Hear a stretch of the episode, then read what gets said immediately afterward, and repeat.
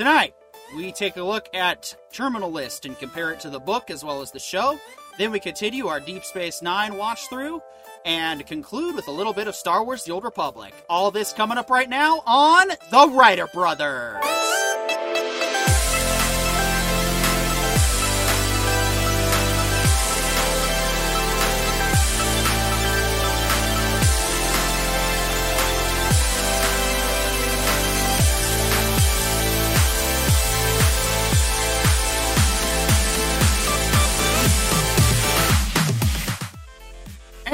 Welcome back to your Tuesday night home for Terminal List, Star Trek Deep Space Nine for the next four years or so. And uh, and we're going to talk a little bit of SWTOR tonight, a little bit of video game news. We're going to try and make video game news a little regular part of the broadcast towards the end. Uh, but first of all, I'd like to welcome our uh, our usual panel. Of course, we have Corey Owen, Mr. Witch in Residence on that side, and Poyo Zapatos, aka John, over there.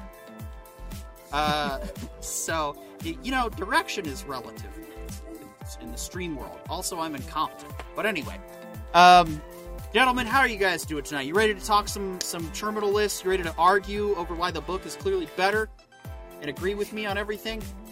Oh yeah, I'm I'm totally willing to to argue about the book and uh, the the show, 100. percent Also looking forward to Deep Space Nine because uh, yeah, we're we're we're getting into the weirdness of it. Well, it's it's only kind of starting, but you know, I forgot that even episodes three and four come in pretty strong too. Like those those were some good.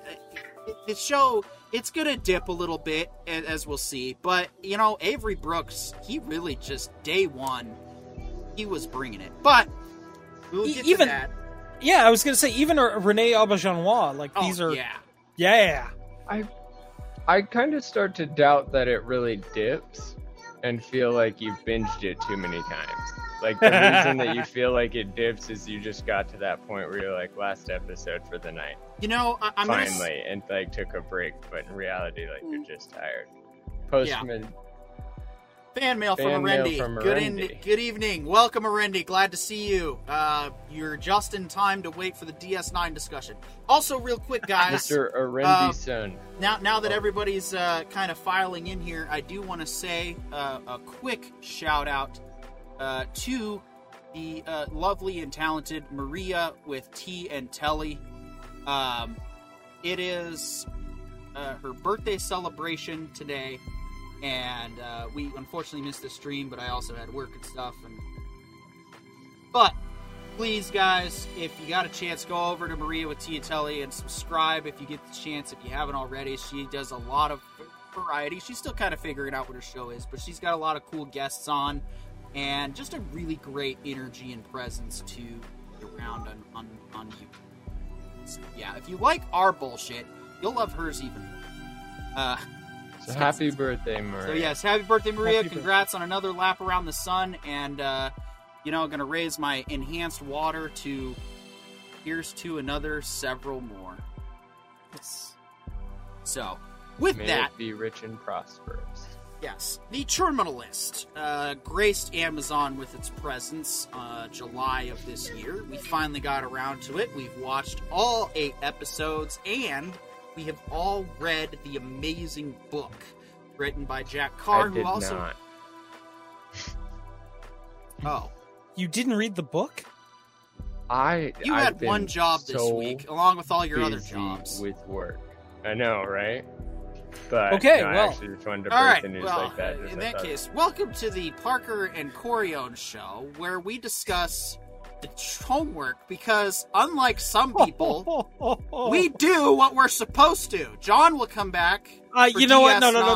Br- Oh, bring wait, him out of timeout. Hold on, bring him hold out on. of timeout. Did you forget to watch Hey. DS9 too? Uh, yes or no? Did you guys? Did you forget to watch DS9? The teacher move. Did you watch We got DS9? teacher in the room. Yeah. I've watched. I'm al- pretty far into DS9. Okay, but did you rewatch past That's for prologue and the Terminal List. one I'm after? the one that brought the Terminal List in. I watched the show. I know you watched the show because you didn't read the book.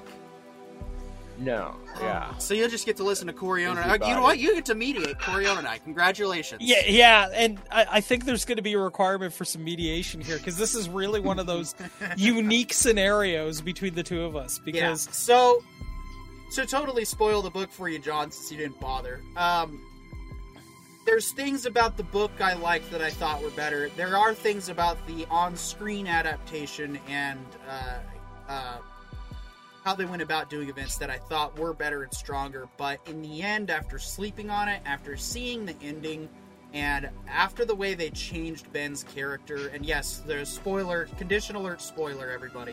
Um, I, I, I can't root for Reese anymore on the on the show. I can for the book, but he should have.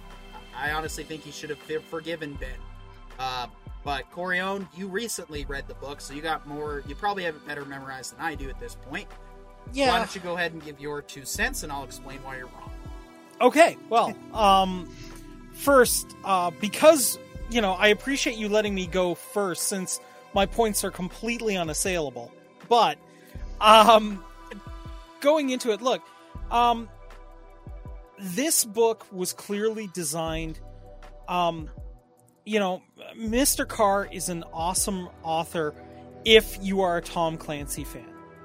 If you are a Tom Clancy fan and really like long, detailed um, descriptions of every single firearm that ever existed known to man, um, this is going to be your book. Okay? Because Here it is, while the stainless steel Des- Israeli weapon industries desert. yeah, like Look- honestly, like look how it the magazine pops in and out, and the slide racks back. Anyway, that's what you're basically saying. yeah, basically what trying to give you happens is even though I'm Yeah, like- destroy you on the debate floor. it, it, it was like listening to a whole bunch of firearms demos um, at times when when he starts detailing the information on on the firearms. And look i do get that in a book you do have to do a lot of description of situations and events. But here's the thing. For me what drew me in more was we got a lot more in depth into the internal thought process of Reese in the book. We got a lot more um, interesting pieces where we acknowledge that Reese studied terrorism from an academic standpoint and was completely comfortable using the tactics that were so effective against the United States forces more or less on the United States forces and him coming to terms with going, you know, for ages I despised the guys who were using these tactics. And now I am that guy. I am that insurgent behaving like an insurgent on American soil. And that to me was the most interesting piece of the book that didn't really translate over to the TV series as much. And that I felt like was a far more interesting thing than was covered by anything else. The problem was whenever we get into one of these deep, interesting introspections and philosophical discussions about how he's operating in these situations, we immediately cut back to, oh, and this vehicle has the following characteristics and produces this amount of torque at this amount of thing. And it was just so jarring, it kicked me out of this deep, interesting discussion about about this man and what he's going through mentally. So to me, I would have liked that. I would have liked far more on the spycraft side of things because that's really more that misdirection, that that feeling, the stuff we got in the old man. Really, when the old man was discussing um, how he was going to infiltrate an operation or how he was going to use the various tricks of his craft in order to sneak in and get at what he needed to. That to me would have been far more appealing and ideal for me personally. That being said, I do like how the show broke things up and kept me guessing as to whether this was Reese's mental illness or they actually were out to get him. So I do think there are benefits to both. The problem was that because the book kept pulling me out for um intense descriptions of various pieces of hardware. Uh, I'm gonna call it. Uh, I'm gonna call it ex- like I'm trying to watch, you know, making sure I don't upset the YouTube algorithm by by using the term that we would all normally use in this case. But gun porn. Yeah, okay, fine, gun porn. Um, but instead of like hardcore gun porn, if we'd gotten a little more introspection, the book would have definitely rated higher for me. But because of that, I think it's a bit of a wash. I'm pretty sure it's considered gun erotica Okay, because Okay. Firearm erotica. written. okay. Or or or, or how about mech engineer erotica? I think that that would Military equipment erotica. Yeah, there we go. There we go. Like, you know, if I had every like fifth page of the book had had a scantily clad young lady in a cam pattern bikini holding whatever firearm Reese was discussing, it wouldn't have surprised me at all. I would have probably gone, "Oh, okay, this makes sense. It's you know, it's a uh, you know, it's a, a, a fashion like it's a an advertisement from you know a, a convention or something." I'd get behind it. I'd be like, "Yeah, okay, this is like a, a you know various car magazines I've seen throughout the years." But it was trying to tell a story that I felt was a little undone uh, in its seriousness by these breakups of the the the military uh, equipment fetish that seemed to be on display. So that was my feeling on it. Well, I think uh, it's not a. It's a valid complaint. I, I will agree, and honestly, I, I don't think we're going to tear each other as hard as as the audience hopes. Unfortunately, uh, because Well, you see, there we go. You've you've consented the point. I guess we can give me the win this All time, and so we'll just Star walk Trek away. Deep Space, Deep Nine. Space No, uh, no. I honestly, my my conclusion is, uh, well, it's similar to the conclusion I made with the Solo v Rogue One video. Uh, really, at the end of the day, both the book and the movie are good mediums, strong mediums in their own right. Now, you did get hung up on the on the on the firearms fetish. All right, yeah, that's that is what it is. It's it's like if I was, yeah, if I was if I was like, I can't imagine myself not as a car guy, but the, just go with it. If I wasn't somebody who's into cars, you know, I'm not gonna get my balls tingly over the description of how the exhaust is routed into the manifold versus or out of the manifold into the uh, catalytic converter, or how the fuel injectors um, are are superior to a carbureted vehicle, but then again, carbureted, you know, that type of shit. I could see as a distraction, and so all right, that that's that's what bothered me most. What I liked, as I said when I, we started this, is I, I still stand by it. I liked how they did the, you know, he comes home and his family's already dead. I, I think that was more of a that plus the uh, the funeral ceremony where they they you know put the the, the trident into the to the into Lucy's and uh, Lauren's coffins. I I think that would have been a better scene overall because it would have driven home the point of how much they mattered to him and also how much the seals actually do give a shit about families. And so those not having it is where the show starts to lose a few points for me. But at the same time, seeing how the show finished, I still think you could have done that because it really does a good job of where he's, you know, he's driving and, and, and you don't realize it right away that he's thinking about coming home until the book just hits you. He comes around a corner and there's, you know, there's yellow tape and, and, and uh, rollers all over the place. So that like I said, to me that hit a lot harder because it was it was so much more shocking. However, you know, they did what they did in the show, and the way they did about the show, you're right. It did have that strength because it, it and it probably did work better in the show's favor for that that they they had Lauren and Lucy die later and that he actually had some time with them because that plays into his mental stress and that plays into to okay, is he making up things or? So yeah, I think at the end of the day, make the time and watch and read it. You will not be disappointed by by doing that. Um, I, I would actually, because you brought it up, I think a way you could have improved the Amazon series significantly is show how important Lauren and Lucy were to the SEAL team's families. that they in the book they describe the two of them as this rallying point that the other families knew they could always go to for anything and these two girls would take care of that other family without any question without any hesitation. Showing them being that glue that held the team's community together i think would have had their death had so much more impact in the amazon series and had it have that same feel from the book. So i do think you're right on that point. Yeah, and and, and then to go further, I uh, so in the book, John, to spoil it intentionally, uh, Ben Ben's character is definitely worthy of being taken out. When you find out that oh he betrayed him, you also realize, and this is the huge difference between how they changed his character in the show, which is why I don't think he actually did he deserve to die, maybe, but I lost respect for Reese as a character because he did it. Because in the book, it turns out that Ben was exploiting Reese's capabilities so that he could get a bigger cut of the pie.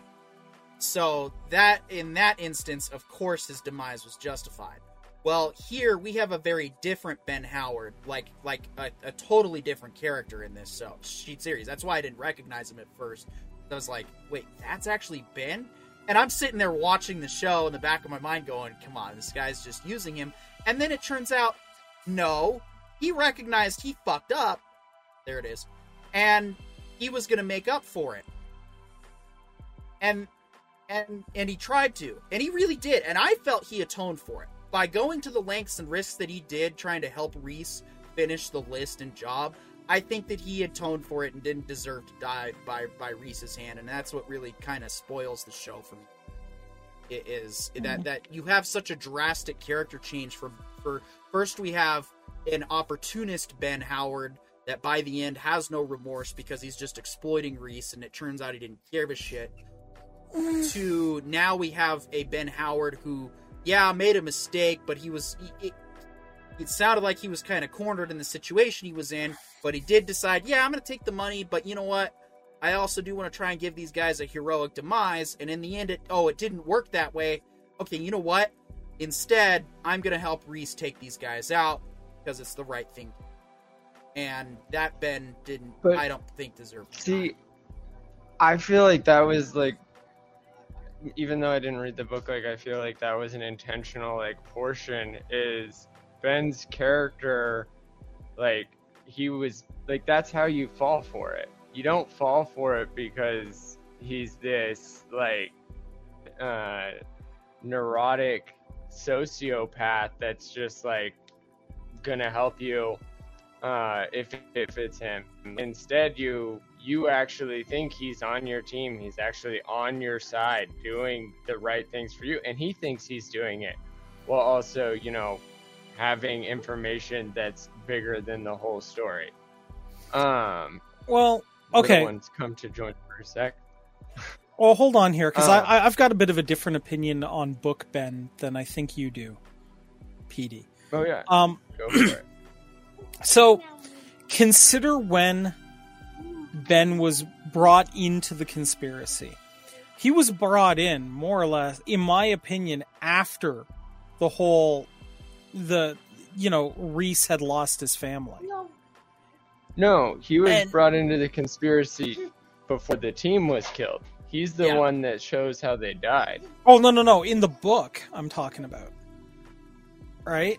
I thought in in the the- book it was a similar circumstance, but Okay, I, I was under the impression that he was brought in a little later, but regardless, okay, I could. he comes into the story later than when he does in the show. That's also what threw.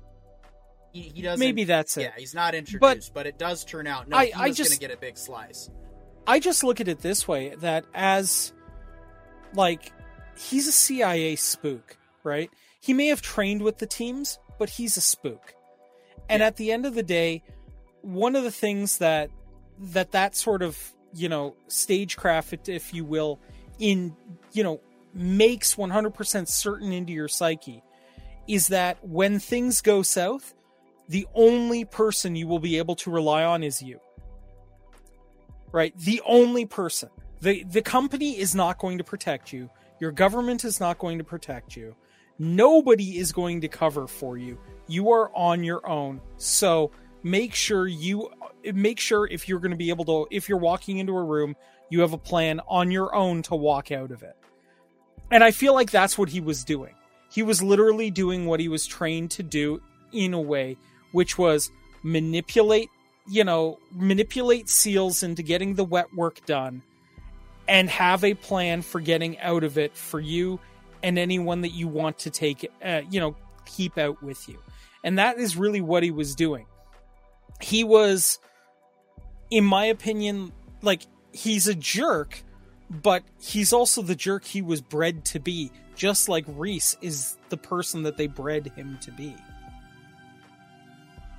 Yeah, and, and I, I see your point. Like I said, I, I just to me it felt like in that final confrontation on the sailboat that he had clearly he knew and recognized that he had done the wrong thing.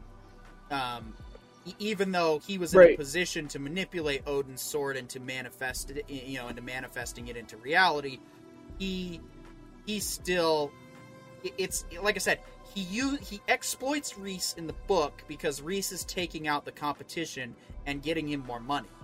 He doesn't get more money in the in the show. He only gets the 20 million and he ends up, you know, he admits, "Yeah, I also did it for the money, but I did try to do it for you guys." And after you No. decided to go on your holy crusade, I was there with you from day 1. Now, Right, but see, that's the big issue I think that the show is trying to present is that like he was willing to let Reese die in the original action for the Sure. 20 million.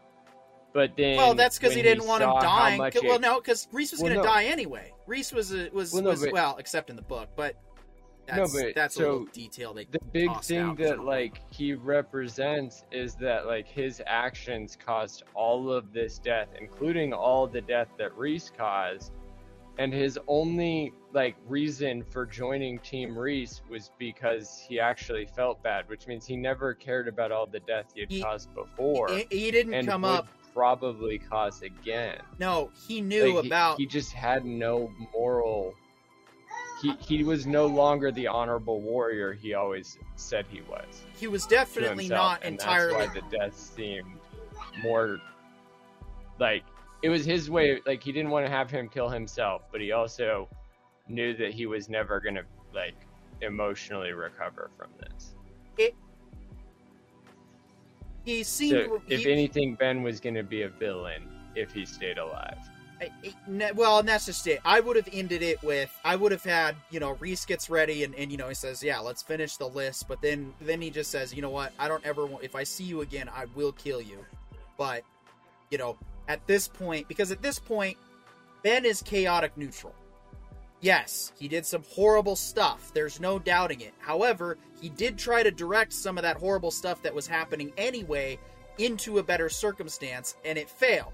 So instead, you know, he, instead of doubling down, instead of exploiting Reese's Reese's vengeance, he he joins the crusade and he tries to help make it happen. And he goes out of his way. He basically gives up his life Right. to help Reese. But again. That that doesn't necessarily mean he actually redeemed himself. If anything, he went out with glory after being so dishonorable for so long. And I think that's the part that like that's what we saw is like what does the dishonorable warrior, the anti-hero actually do when they've done their heroic journey? and absolved some of their sins, but still, like technically, he he still had the twenty million. He still had all of the connections and all of the calls coming in to ask him to go back to work. So, like, does he magically become this good guy? Like Corion pointed out, like he was trained to never be a good guy. Like he's trained to be an independent solo operator. And so after being like a team player and seeing how much like hell he's caused, okay, but that's the problem where he, is like the problem is that's where he has like that's where the decision comes like do you let him actually like be a villain again where he loses his humanity again and now you don't even want to save him because you it took so much just to get him out of there the first time. It the problem I have is that it causes me to recall the the torture porn episode, and now I'm second guessing Reese's actual intentions behind that, whether or not he would have been merciful if the uh, killer had been repentant, or if he still would have grabbed him out by his uh, colon and stapled it above his head and walked his guts out. Because now, because Reese kills Ben after learning the truth, I now feel that Reese didn't didn't have any control over anything, and that he was just a crazy psychopath on a killing ramp. And Well- that's why I can't root for him in the show anymore. It's because I'm like, oh, But so see, you're not supposed gonna... to root for him. Like as much as he is the, the the guy who got his revenge and got what was his, like a you never want to be in that position, and b No. like just because you can get yours doesn't mean like it's not going to cost a lot of other people a lot of indirect harm and damage.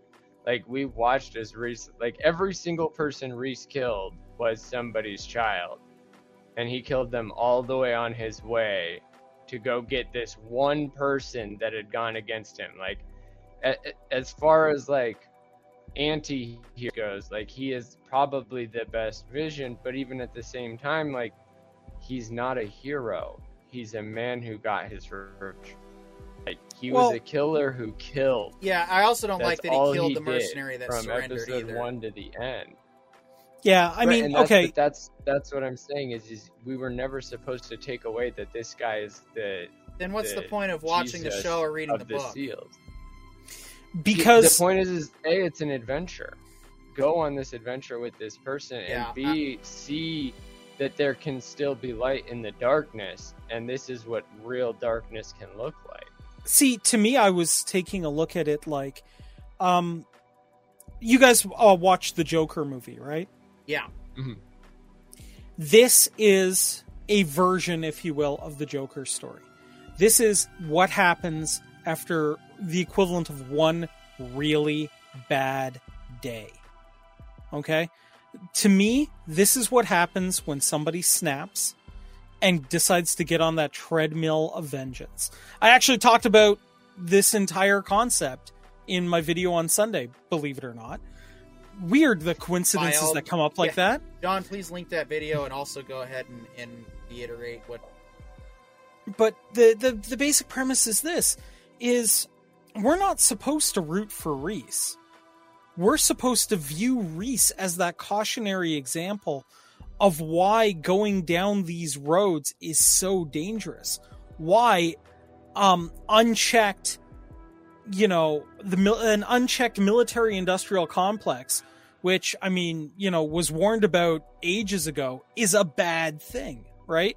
Why we should have more respect for the people that put their lives on the line for us every day and treat them like the honored heroes that they really, really are. It's why, you know, we should also be exceptionally careful about corruption at the highest levels and make sure that the rewards for that behavior is a jail sentence instead of a shot at the presidency. Right? and- That's and- my takeaway from this is not to show what how awesome one dude can be, but why we should be very very careful that the people in the most power wind up, you know, ensuring that they maintain the level of trust that we put in them or being worthy of the yeah, level of but trust we then put the in. problem is that Right, starts and, to and become if you compile inconsistent. all of that with a righteous cause, uh, like he had a righteous cause. We can all agree that like if somebody does something to your family, you want to go after everybody who made it happen, right? And that's like a universal inclination in our biology. Like taking care of your family is essential. So getting back at the people that got yours is important. And then so couple that with everything that Corion just listed, like he was a trained killer. He was fighting the righteous fight of national freedom, right? And pride and honor and the American way. And then also he was betrayed by those very people and by his friends that were supposed to be his brothers that turned out to be just friends. Like couple all of that into this righteous vengeance and what we see is yes this is a very like big picture of why I don't piss off Navy SEALs, why we can't betray people and put them into numbers. Like you have to take care of these people on the battlefield, off the battlefield, and for the rest of their lives because if they start getting themselves into these situations, even if like it was only the cartel that had killed his family and it was because his wife had slighted another person cartel member's wife and that's like she just got a hit and he went and killed the cartel like that's what happens when these deals don't have protection is like that righteous cause can go and destroy a lot of other things. And that's like what the movie uh Sicario is a, a depiction of is another righteous vengeance from a killer though. Like there's still kills taking a human life should not be as easy as Jack Reese makes it look. And that's what the show is is. like really trying to call remember is that it's easy for him because he was bred into that lifestyle but that doesn't mean that he's this perfect gentleman who's going to save the world instead it's like no this is why other people get to sleep nice at night is because people like him exist So why why then did he why why then does he save the FBI agents? Okay, but then he kills the mercenary that surrenders. And, and I mean, okay, Ben may have to give it a coming. I just don't agree it was Reese's place to pull the trigger. But why why Well- is he why is it one minute he's he's actually being the proper hero and that he's not taking out the lives that are that are you know he he would be because that's we would empathize with his noble warrior. situation because he's trying to complete a mission noble and they're interfering.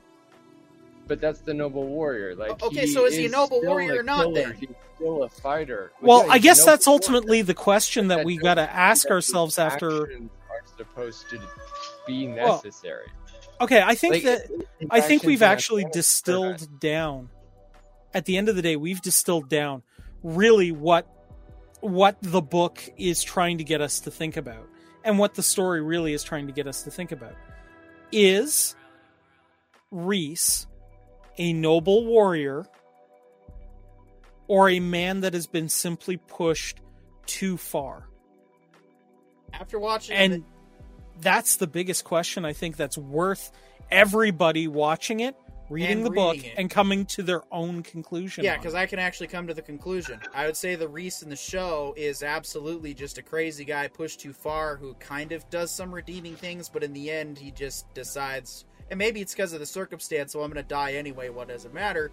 But in the book, I definitely felt he was a noble warrior in the end. But at the same time, the circumstances were a little different. Ben was a psychopath, and uh, and and he was exploiting him. Um, all the other people didn't have as much gray area that the show was was able to display.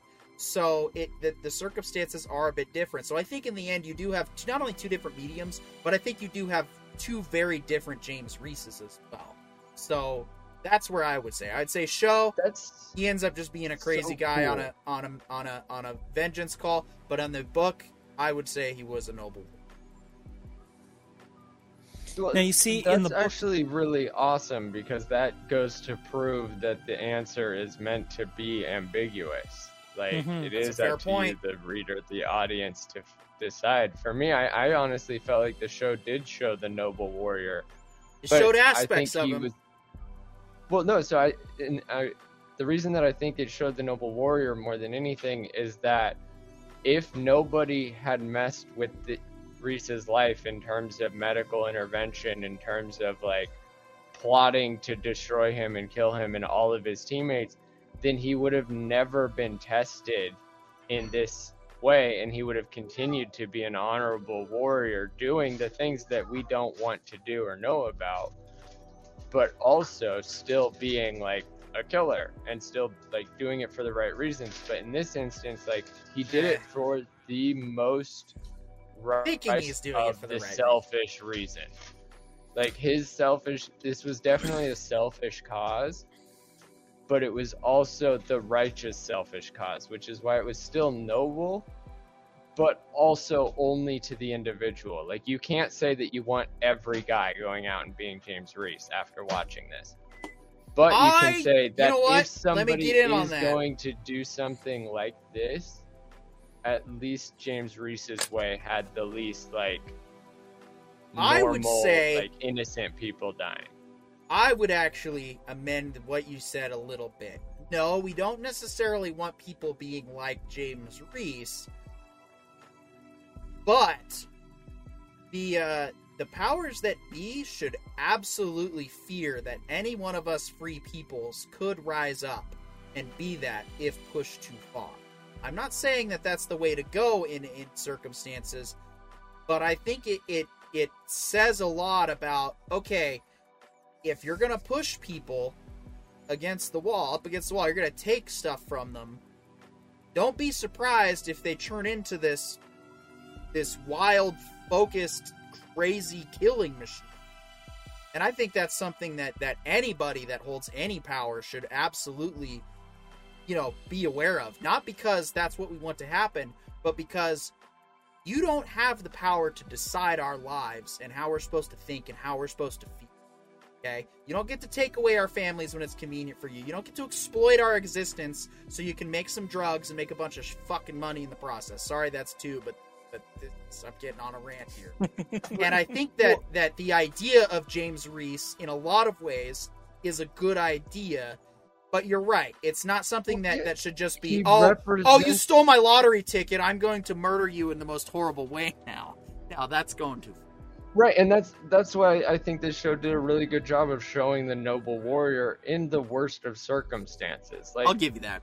like I said, if he had never like if he had been in the the show SEAL team uh, or, or SEALs and acted like this in every one of his missions, like then you got to talk to him because he is definitely got a very strong fetish for Look, murder. look, James Reese is an effective concerning. killer, but he's a little of you know too effective, if you know what I mean. We paid off too many families. Yeah. Um, Eh. for for the record, the best character in the in this David Boreanaz SEAL Team series is the dog Cerberus. He is a he is bestest boy. But anyway, um, that all I don't being know what said, you're talking about. Yeah. Um, that being said, I love that series. But that being said, um, look, the to me, I'm gonna say for the record that I feel like what crossed the line for me was at the end because he at, at the end in the in the book it has what i would consider a very 80s action hero end um like extremely 80s action hero um kind of end to it. Well he takes the shot that the hero is never supposed to take assuming it's a bluff. But to me the fact that he was willing to take that shot that he was willing to put an innocent's life um as a collateral damage to his vengeance was where he lost me as a noble warrior. That's the moment when he decided no i am i am fine with being no better than one of the insurgents that i've been fighting for years. And he knew it. And he knew it because when they're the the team is taking off and leaving on the plane he doesn't join them because he knows he's no longer worthy of joining them. That was my takeaway from the ending. And so in my opinion if he knows he's no longer the noble warrior that he started out as then i don't put him up as that either i definitely put him up as an individual who was backed into a corner the hardest way and had to make some very unfortunate decisions and used his knowledge to make those decisions. And I would 100% have sympathy for a person pushed to those points.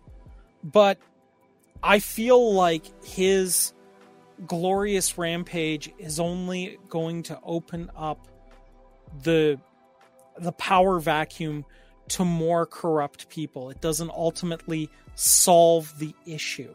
And I think that is Right. my biggest takeaway from it is these cycles of vengeance don't stop until we start looking at justice instead of vengeance. Right, and what's to stop them too from snuffing the reporter right then and there, and then throwing the narrative of Secretary of State gets murdered by known terrorist James Reese? Like right? the, the the the Pandora's box of uh, Patriot Act comes flying out of that one. So Yeah.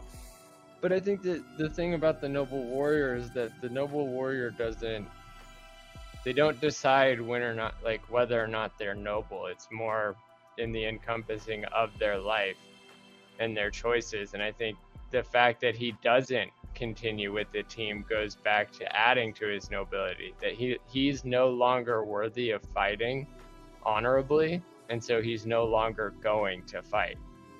And I think that is in and of itself the noble decision. But also, I really like this idea about him comparing himself to the insurgents because I think that's something that I've noticed a lot more in the Neil books that, I've, in the books authored by Navy SEALs, both the fiction and the nonfiction, that a lot of what they struggle with is the longer that we were in Afghanistan and Iraq, they came to the terms that like, yeah, if this was my neighborhood, I too would pick up a gun to protect it. A, it's lawless. B, there's a bunch of people that don't speak my language carrying guns around and harassing us. Like, imposing It- it- curfews it- and, and taking all our food. Yeah. And I mean, like, and, and let's actually let's being be honest. capable of enforcing it, and that and that's terrifying, and, and that to me just goes more into Reese, like, and not just Reese, but uh, Jack Carr, and his willingness to show that like the insurgent doesn't happen overnight.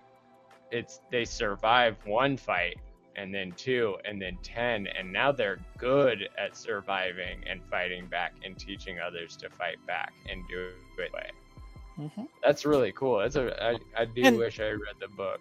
I, And- Still can. for That. And, and I mean, let's be honest, right? I mean, will. when when you asked yourself there, like, what would I do if some if some foreign group showed up on on the streets and started, uh, you know, imposing their laws, their order, and brutally cracking down on everything that I value? We we've seen that movie. It's called Red Dawn. We know exactly how it goes, right? I have zero gotta doubt. It, gotta do it with the gun. It's not. It's not right without it. I, I have zero doubt that that would be the exact response about 20 minutes after something like that scenario happened in about 90% of the US. That's why I think the US is basically uh, uninvadable for the most part is because Behind every blade of grass. that's it. There listen, behind every single blade of grass somebody would be is there a mine? Is there an IED? Is there a dude with a bayonet or is there a tank? And I 100% believe that that would be how the US would work out. And Oh, oh, there's another series on Prime we could probably check out after we're done with DS9. oh or, yeah. Or we could squeeze it into a special throwback series or something. Uh, Man in the High Castle. Oh yes. That show, John, do you have you watched that one? I think I got through the first season Uh, or halfway through the first season. That's a really fun one. I would not Yeah. mind. And the OG books for are bits. Dope. Yeah, it's definitely one we could. Okay, so there's books we could do along with it. That's definitely a series we could plan later on down the road because even Man in the High Castle, in its alternate universe where the Nazis and J- uh, Japanese won, and, and and are already uneasy with each other, uh, even they had to acknowledge that in the Colorado Rockies there would be a neutral zone. Well, why would there be a neutral zone? Because a bunch of rednecks with guns are not going to give up that easy, and you would eventually just have to go. "Uh, We we can't win, so we're just going to have to say this is ours now. You're left alone to be rednecks and poor farmers with no Yeah, didn't- infrastructure. Didn't they like pinned as basically the Colorado Rockies were like the Swiss Alps in that Yeah. show? Basically, Like just snipers in every ridge, Yeah. covered by the snow, living in the snow. Fan mail from- land, yeah. fan mail from Merendi says, I have seen Man in the High Castle. It's really good. Yeah, I only watched the first couple episodes. I meant to actually finish it, and I never did, but oh no. If only there was some reason to now. Only I had a job that asked me to binge a show I was already Oh, enjoying. oh yeah. had No, once we're excuse to go fully once we're fully supported on monetizing, th- this show's gonna be a two two nights a week kind of deal. It's gonna have to be. I mean, we're gonna have Yeah, to do legacy stuff.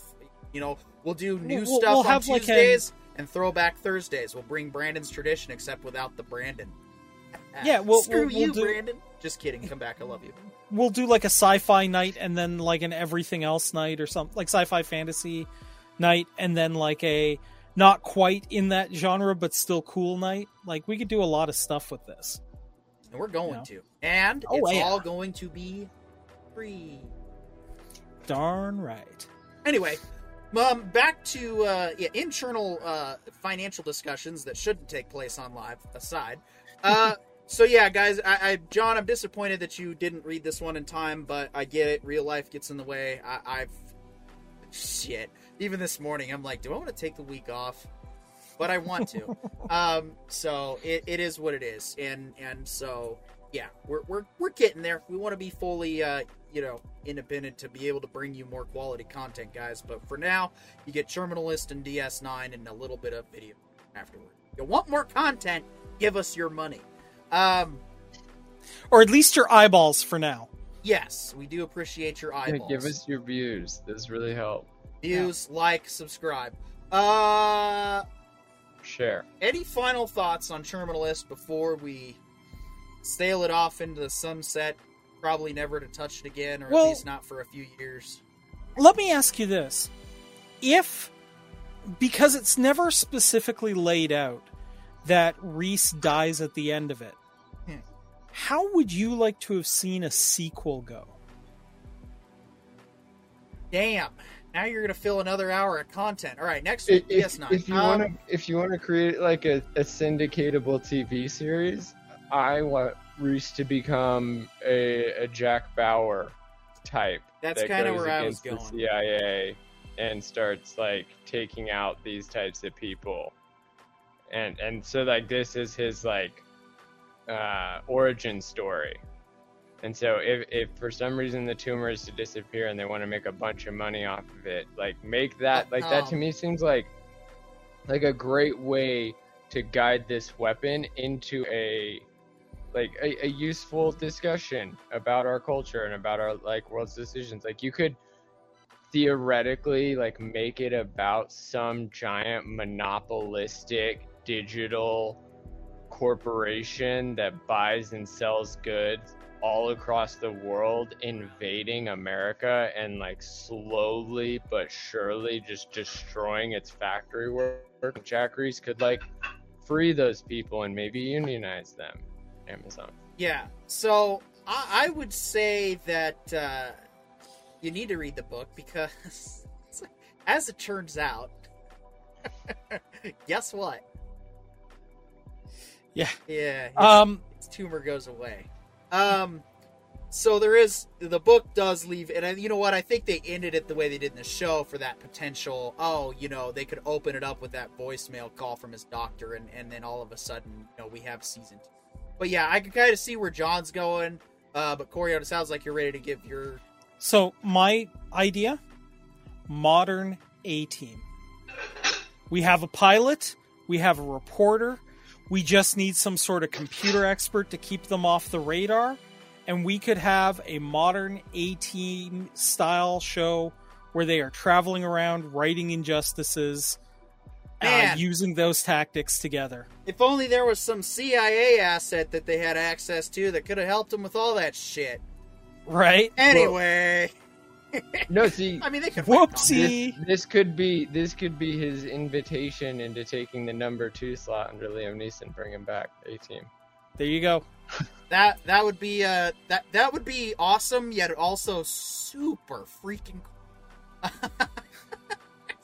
Well, no, because But we do love it when a plan opened it comes to together. the rated R A team.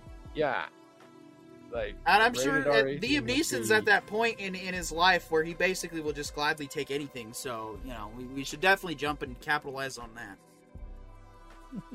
Yeah, isn't he similar to Nick Cage? Actually, bought a bunch of stuff that now he owes taxes on and has no. to keep doing movies to pay the taxes. No, he's just kind of getting along in age and, and just wants to get movies in because you know he's he's pretty much done probably some of his best roles. He could probably do a couple other great roles in the future, but he's kind of hit that. Some stars they hit this point where they're like, you know what, I like the fans, and I'm gonna just go show my face for my fans, and so they take you know silly jobs or or just jobs they they they get some actors, and these are the ones I have all the respect for when they get the, I guess you could call it Weird Al clout everyone loves Weird Al, right? Doesn't matter I if you say if you say Weird Al's gonna like, gonna make a parody of this, of a song, you're gonna listen to it because Weird Al.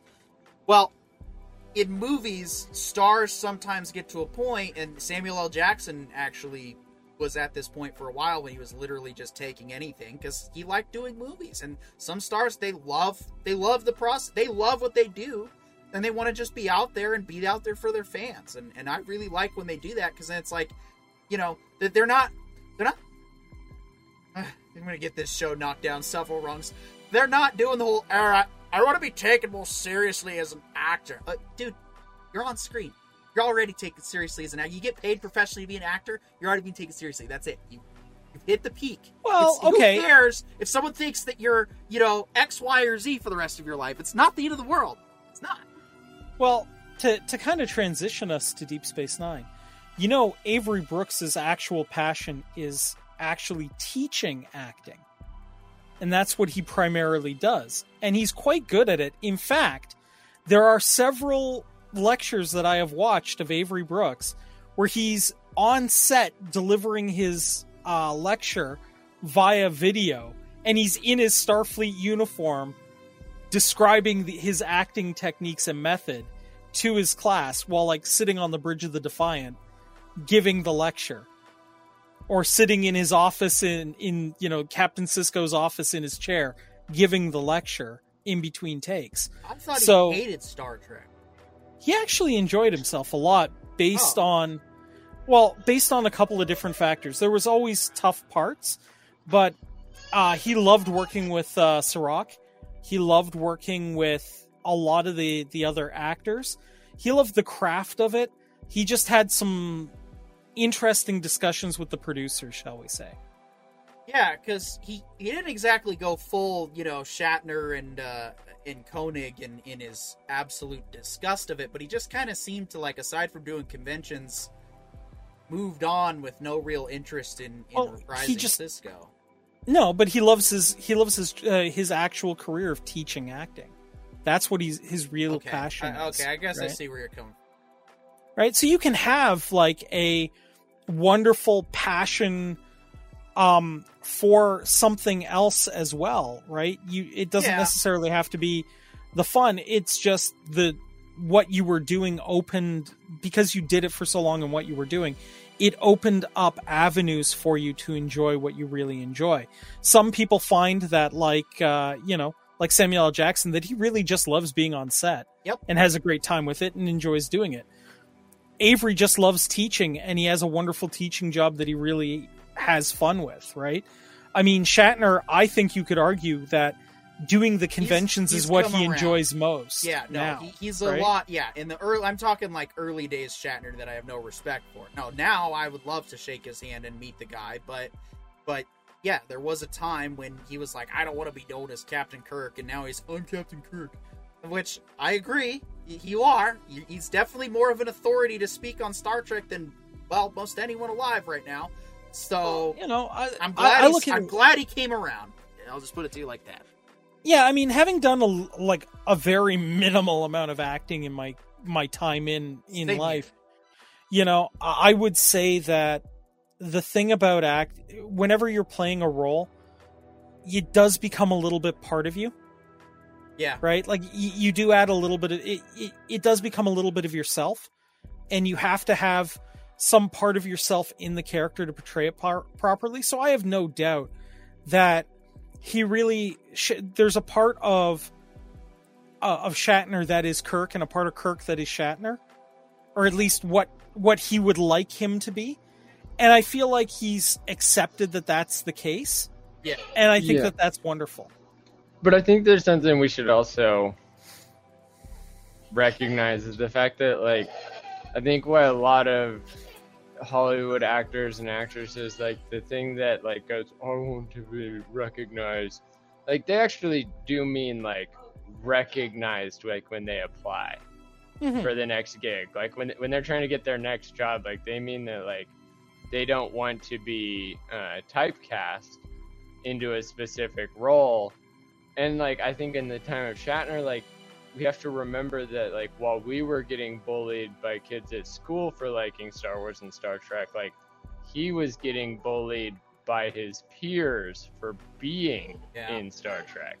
Which is Star Wars, which and I think bullshit, that's something sorry that, like- to go through. Well, no, that's like that's where Michael Jackson, not Michael Jackson, um, Samuel L. Jackson. Samuel L. Jackson, Yeah, because all Jacksons really the like same. does the best because like Samuel L. Jackson is the guy that will tell all of the other actors like, dude, Star Wars is like I had a great time in that. I will do it again if I can. And they're like, boy, you want to you want to go to kids fantasy Star like Star stars? Like, yeah, I do. And then everybody goes, well, uh, okay, I want to roll. And then that's where you have stuff like uh, James Bond played a stormtrooper just Yeah. because he wanted to be in Star Wars and not have to cost the production money, but he needed to say that he was in Star Wars because he loved it and he showed his love and was able to stand up for it. But like, we need more people that are confident in themselves and in their work, taking on the actual like executive producers that are the ones that do the majority of the typecasting, even though they barely know how to cast in the first place. And Well, I I think mean- that's something that really needs to be remembered. and I think it also helps that cultural changes have definitely occurred since William Shatner played Kirk. Uh, changes have occurred since Mark Hamill was a, was in the original role for Luke Skywalker, right? I mean, the geeks have more or less inherited the Earth. the The problem is we didn't. A lot of geeks didn't learn the lessons of being on the outside now that we're on the inside and I think I think there are still, you know, like so yes, it's cool now to be in a Star Wars pick. Um as opposed to it wasn't cool for a long period of time. It's cool now to be a captain on the Enterprise when it wasn't necessarily originally. Um and I think that we do need to kind of keep track that you know some of these trailblazers, right? are very serious, very professional, like Shakespearean level actors that are absolutely fantastic Juilliard, at it. Yeah, like, like- that. Like actually learn the theater and the, the the history of it down to the bones. Yeah, and I mean, when you really look at a lot of sci fi, a lot of sci fi in terms of the dramatic level of the writing shares a lot with Shakespearean style roles and an epic level of um, experiential uh, scenarios that occur in these shows. So, you know, you got to bring in these big names to make it work, but you also have to make it quote unquote cool for their career, right? They have to be able to do something afterwards.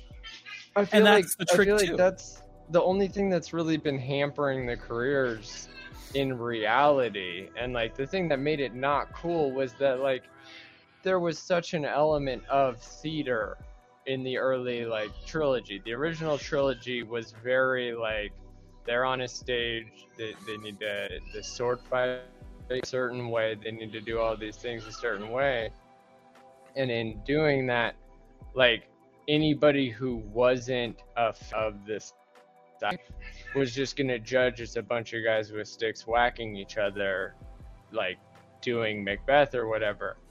But then nowadays, like ever since Transformers and CGI really started exploding, like no, now you're the coolest starship pilot to fly the galaxy in this really dope Star Wars like starship, or you're this captain of the Enterprise, and the Enterprise actually looks really awesome, and or you're in Transformers and you play a robot car that looks like it might actually be destroying the city that it's in. Like, I think now that there's CGI, the executive producers need to realize that like that's kind of what we go to movies for because we're used to real life. We've all seen outside. And now that like you can add aliens and stuff, like people want that because the aliens look like they're actually a part of the film. Yeah, and And, And and, I mean- it's not this cult classic anymore. Now it is. It, it's fully available and fully desired because that's Mhm. why like So all alien movies are still rewatched. yeah, so uh, good discussion, guys, on going into the into you know setting up uh, the importance of acting and of course uh, the whole legacy and history of it. But I realize before we actually get into DS9, there is one thing we do need to take care of, and that is, of course, a shout out to our sort of pseudo sponsor slash uh, where I just happen to work, and that is, of course, CNC Sutlery for all of your historical uh, Civil War reenactment needs. CNC Sutlery is your one-stop shop across the globe for all things Civil War. Now, you might be wondering why would a show like this sponsor a store like that? Well, aside from me being gainfully employed, of course, um, if you go to the main page, ccsutlery.com, and you, uh, oh, changed it a little bit. Bear with me. It, ah, come down to the movie production and historical credits, along with all the different reenactor divisions across the entire United States that you could potentially get in touch with. Um, they we've also provided a lot of props and costumes for various movies, uh, some of which we intend to review on this show. And so uh, the list hasn't been updated very recently, but it, it should be here soon. Um, but even as recently as the show 1883, uh, we provided costumes. So we're pretty much the number one provider for a lot of uh, uh, studios these days because, well, our competition may or may not be answering the phone anymore. A lot of people like to talk on the phone, and so if you like doing business on the phone and not always online, please head over to ccsutlery.com and uh, and check us out. All right, now that that uh, extracurricular rituals out of the way, let's move into Deep Space Nine. All right, so we're gonna start. Well, we'll break this up into two smaller segments because we did two episodes, and I think that's probably gonna realistically be what we're gonna get throughout our watch through. It's probably gonna be two episodes a week, which uh, oh no, that means it's gonna take us four years to get through the show. Oh darn. Um. And so, with that past prologue, quick synopsis of the storyline. Well, the last. Oh, you don't want to you don't want to check out Man Alone first? Uh, I feel like uh, going in order, maybe. Past prologue comes after Sari. No, I thought it was Emissary, Man Alone, and then past prologue. That's not how it showed up on my. uh Oh, you must have Canadian Paramount. That's probably wrong. Okay. I'm fine to Uh, discuss wait. either one first, but yeah, the next one for me was past prologue, and then and then yeah, man and then Man Alone. Okay. All right. Cool. All right. So, storyline for past prologue. While the last Cardassian on the station, plain simple Taylor Garak, tries to become friends with Dr. Bashir, a Bajoran vessel approaches the station at high speed, followed by a Cardassian ship. The Bajoran, Tahna Laos, or Loss, I remember the name, gets beamed onto DS9 just in time before his ship is blown up and asks for asylum. Benjamin Sisko seems reluctant, but Major Kira Nerys knows him. He's a member of the Kohn-Ma, a terrorist organization fighting Cardassia, but also accused of crimes against Bajorans. Upon his promise that he no longer wants to be a Khan Ma, Sisko decides not to hand him over to the Cardassians while Kira works on getting amnesty from the government for Kohn-Ma members. Then two female Klingon outcasts, Lursa and B'Etor, arrive at the station. Okay. Well, first we run into the minor. I'm sure he's never going to show up again. Character of Garak. Yes, plain simple side character, background noise. Yeah, you know, I, I'm sure nothing will ever come of this character uh, whatsoever. I'm sure his Um, interest in Bashir was purely platonic. Yeah, definitely, definitely. Um, and you know, I, I'm sure he's not in any way, you know, secretly working his own angles on everything. Uh, but you know, we we Getting definitely really see. strong vibes that this might be an important character. Well, I mean, if I was watching it for the first time, I'd be like, "What? What's this dude's got a spoon on his head? What? what he's touching the guy in weird places. Well, not really weird. It is weird. Who touches people like that in public? Well, Garak does. it Uh, depends on whether I'm trying to date them or not. To be fair. Arendi writes in. Besides, Garak always lies. Uh, oh, wow. Really? Hey, hold on, Arendi. Even when he's telling the truth. anyway, so John, what did you think of past prologue? I I don't know. I I like the the way that it it automatically went into like an episodic episode rather than continuing on the main story plot for the sec or the, for the third episode. Um, but I I really enjoyed. Oh, uh, The- sorry, I totally forgot to mention, and I have to. Um, that plot synopsis came from IMDb. Anyway, Cool. For sure. Shout out to sorry, I our got it. sources. Well, you're you're supposed to. The That's goobs. that's the pro. Sorry to interrupt. Yeah. Um, but anyway, so like my big thing with the whole episode itself was it, it was fun in that it, it wrapped itself up, but also it felt like I, I kind of get really annoyed going back to old media and finding that they're still talking about the issues that are plaguing us today and that their like cultural relevance still wholly applies. And also like I do like that somehow Deep Space Nine is the opposite of the way we're having these discussions now. In the sense that like there was a lot of uh like pleading for um like that he should be uh freed.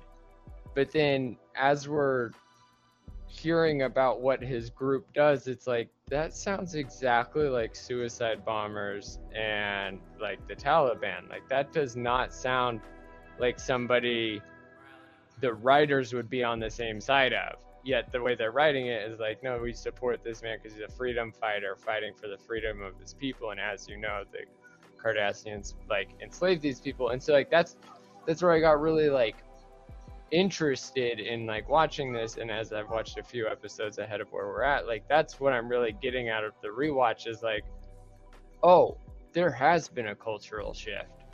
And also we still have no idea what we're like really talking about. Because like even in this show, like the way that the major is just fully apologizing for this man's actions and assuming that like no now that the cardassians are gone he's going to be a good guy again.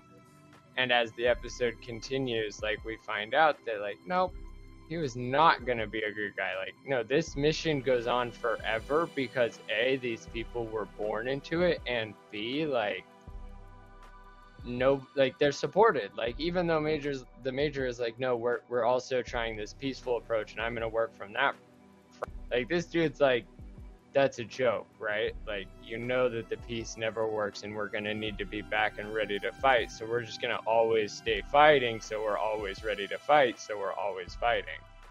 And that that level of addiction to the cause is the same thing that we had like coming out of Afghanistan now and as like the Orville season 3 like really discusses with the idea of like long-term warfare and the idea that like it's untenable and also unnecessary. Like you should always be striving for a way to end the warfare even if it's a marriage with Kaylons and the humans you know like that's a big way of like showing that these conversations weren't resolved before now and also like we weren't even discussing them the same way and that's what this episode and, and a lot of the show to me really resembles is like there was a different america writing deep space nine Yep. but it still was talking about all the stuff we're talking about today Well, I mean, ultimately, too. I mean, we're also, you know, we are looking at a situation where, you know, it's important to remember that Kira really was an insurgent most of her life. She does, you know, she went out and did some very, very dark stuff to deal with invaders in her homeland in order to try to drive them off her world. And now she's seeing somebody else who's still fighting that war and trying to get them back from the abyss that she realized she was walking through, right? So, in a lot of ways, this episode does a lot of character background and growth for Kira. Because we're seeing her in a situation where, you know, she realizes how dark a place she could have gone if things went slightly differently. If she was just slightly more fanatical, she would have been on that runabout trying to blow stuff up too. She would have seen all the negative stuff going on, seeing, um, you know, people who come in who legitimately were invited, who have the best of intentions coming in to try to help you out and get you to be able to stand on your own and be and take the appropriate place for you in a greater community as just meddling in your affairs again still. And not to mention like i think this is a the more interesting part that starfleet really resembles especially like in this in this universe is that like starfleet isn't just well intentioned they're resource backed as well mm-hmm. like when they say they're going to come help they legitimately mean we're going to send versus bodies, workers, teachers. Like, we're going to literally be there to help and help you help you. Yeah. And that is something that, like, to me, uh, it makes Star Trek all the more of a realized universe because the Cardassians represent the the opposite of no, we intend for you guys to be a planet rich in resources and we're going to get those resources and if you obey like you're gonna have an okay time. But if you don't obey, like we're gonna like everything the Cardassians did was out of this like no we're, we're we need the resources. We're not trying to kill you but we will kill you if you disobey. And it, so they, well... they, they had this intention of being kind ish more like they had an intention of being uh, out of the way as long as the people were out of the way. Okay. I and, can and see where you're at. I, I think well, that is that's, the. That's a fine place to be. That tells me that you haven't really watched as far ahead as I thought.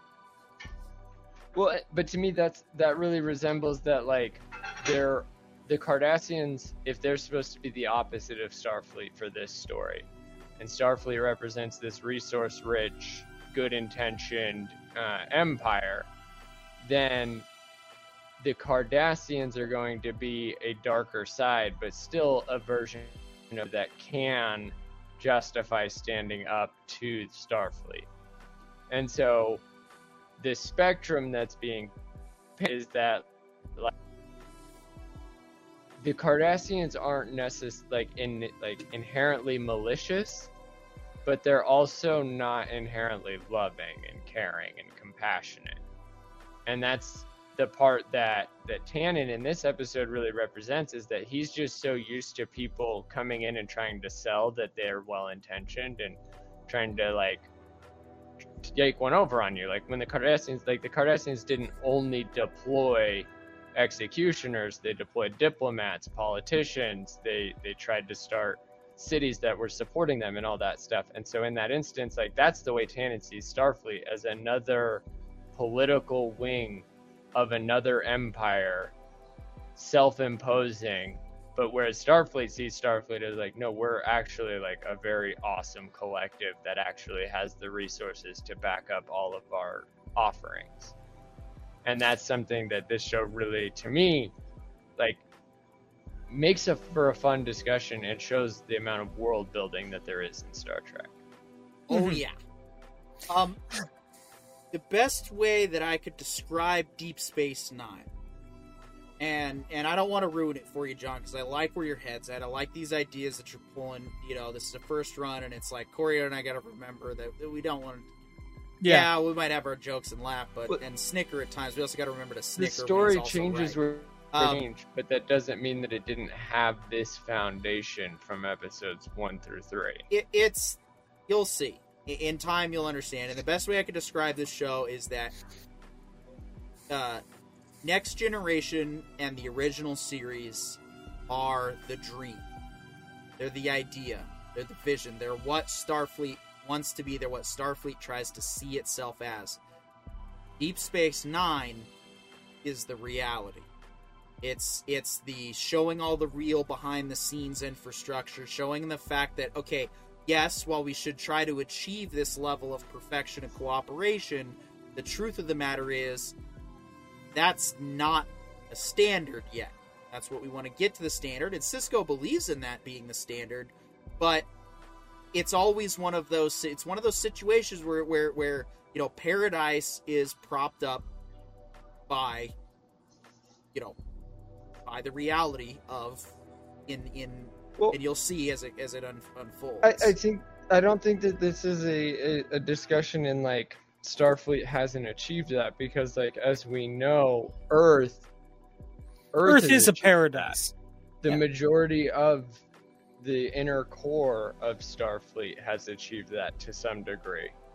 And I think really what we're seeing is that like this isn't a oh Starfleet's here everything's happy and hunky dory. It's like That's what they no, want you to think. Starfleet has to come in and And build. the- yeah, it, and it has to build on predisposition. It has to build on culture. It has to build and, and, and integrate culture because Starfleet isn't exclusionary in their culture, and so they have to.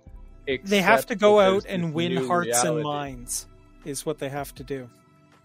Yeah, and, and and win hearts and minds through peace, or be court-martialed if they're not peaceful. Like at, at no point do they have the ability to just go in and gas the the station or gas the planet and be like, all right, next generation should be nicer and this should work out.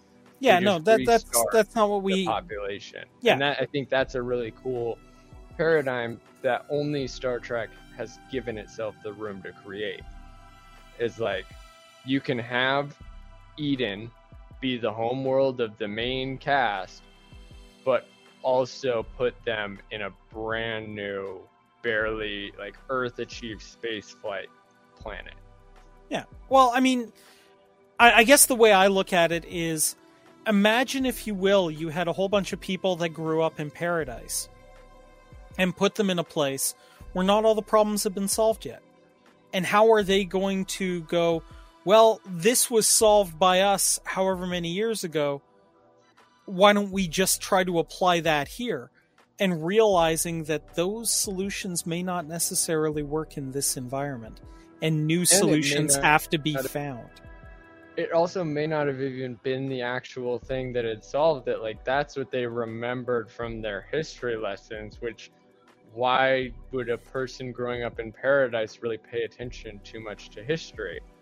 And like the actual distinct negotiations and the distinct factors that led to the resolutions that allowed for paradise to be created. Like I, I feel like that's the coolest thing is like these people are still humans because like they grew up chasing science and now they have to apply whatever science they chased to reality and they have to find out that like yeah it works in theory but it the reality of the situation is so much more complex Yeah.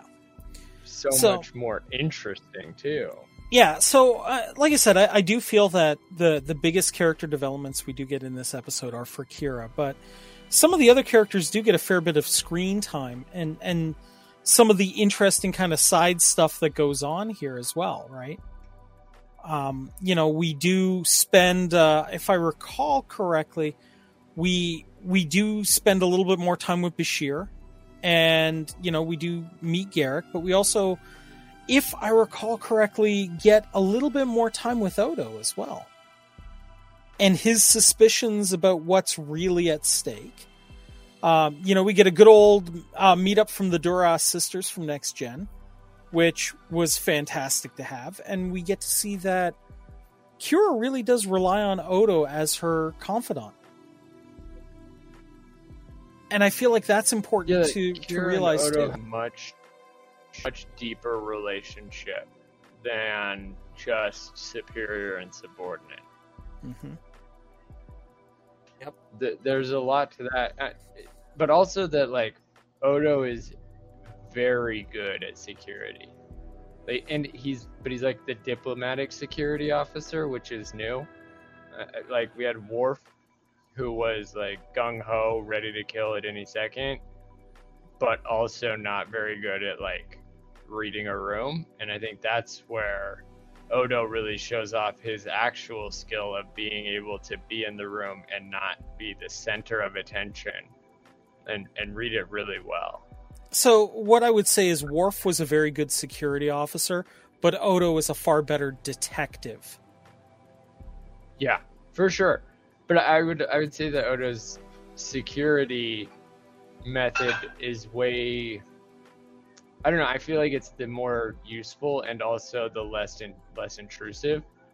Like Worf is very much like any version of like a cop or like a security guard whereas Odo is very much yeah like a detective but more like to me he seems more like a gangster like he keeps his like crime like his crime syndicate in order but also doesn't like constantly enforce the rules and doesn't pretend like he's this GI Joe that everybody needs to be afraid of. He's just like, no. Well, i mean, it's it's the difference between you know military police and civilian police, right? I mean, you know, military like a military policeman on a navy vessel out in the middle of the ocean can probably get away with a lot more than a cop in an open port in somewhere like Key West, right? That's you have true. to be a lot more yeah. diplomatic. You have to be willing to um, let certain things slide.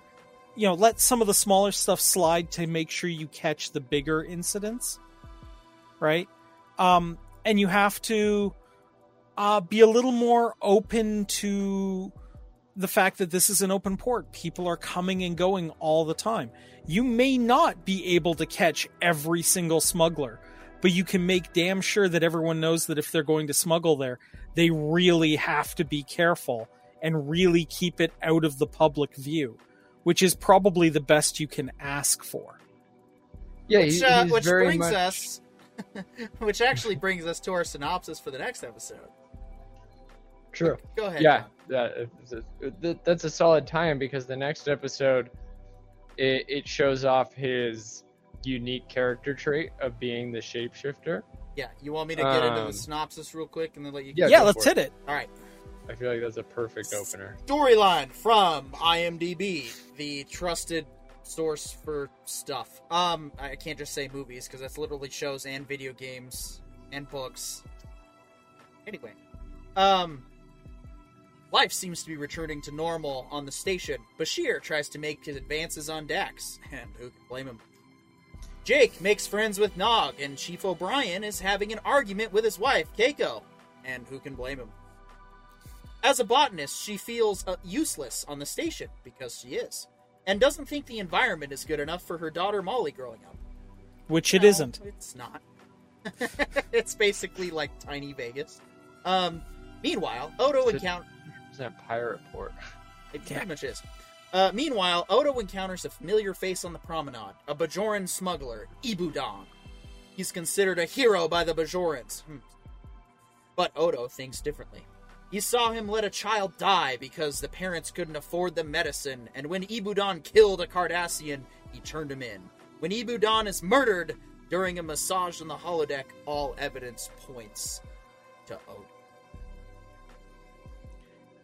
So, the biggest piece that I love about this episode is we really start to appreciate Odo as Detective Odo more than anything else in this episode. This is his character building arc, and I would also argue it gives us a very good insight into our dear doctor as well. Yeah, I've... because we start to get a lot of respect for the the brilliance of the doctor as well. I've made this remark over on uh, on Clobberin Times. Who uh, let me get that, that channel up uh, who is also doing a Deep Space Nine in-depth dive.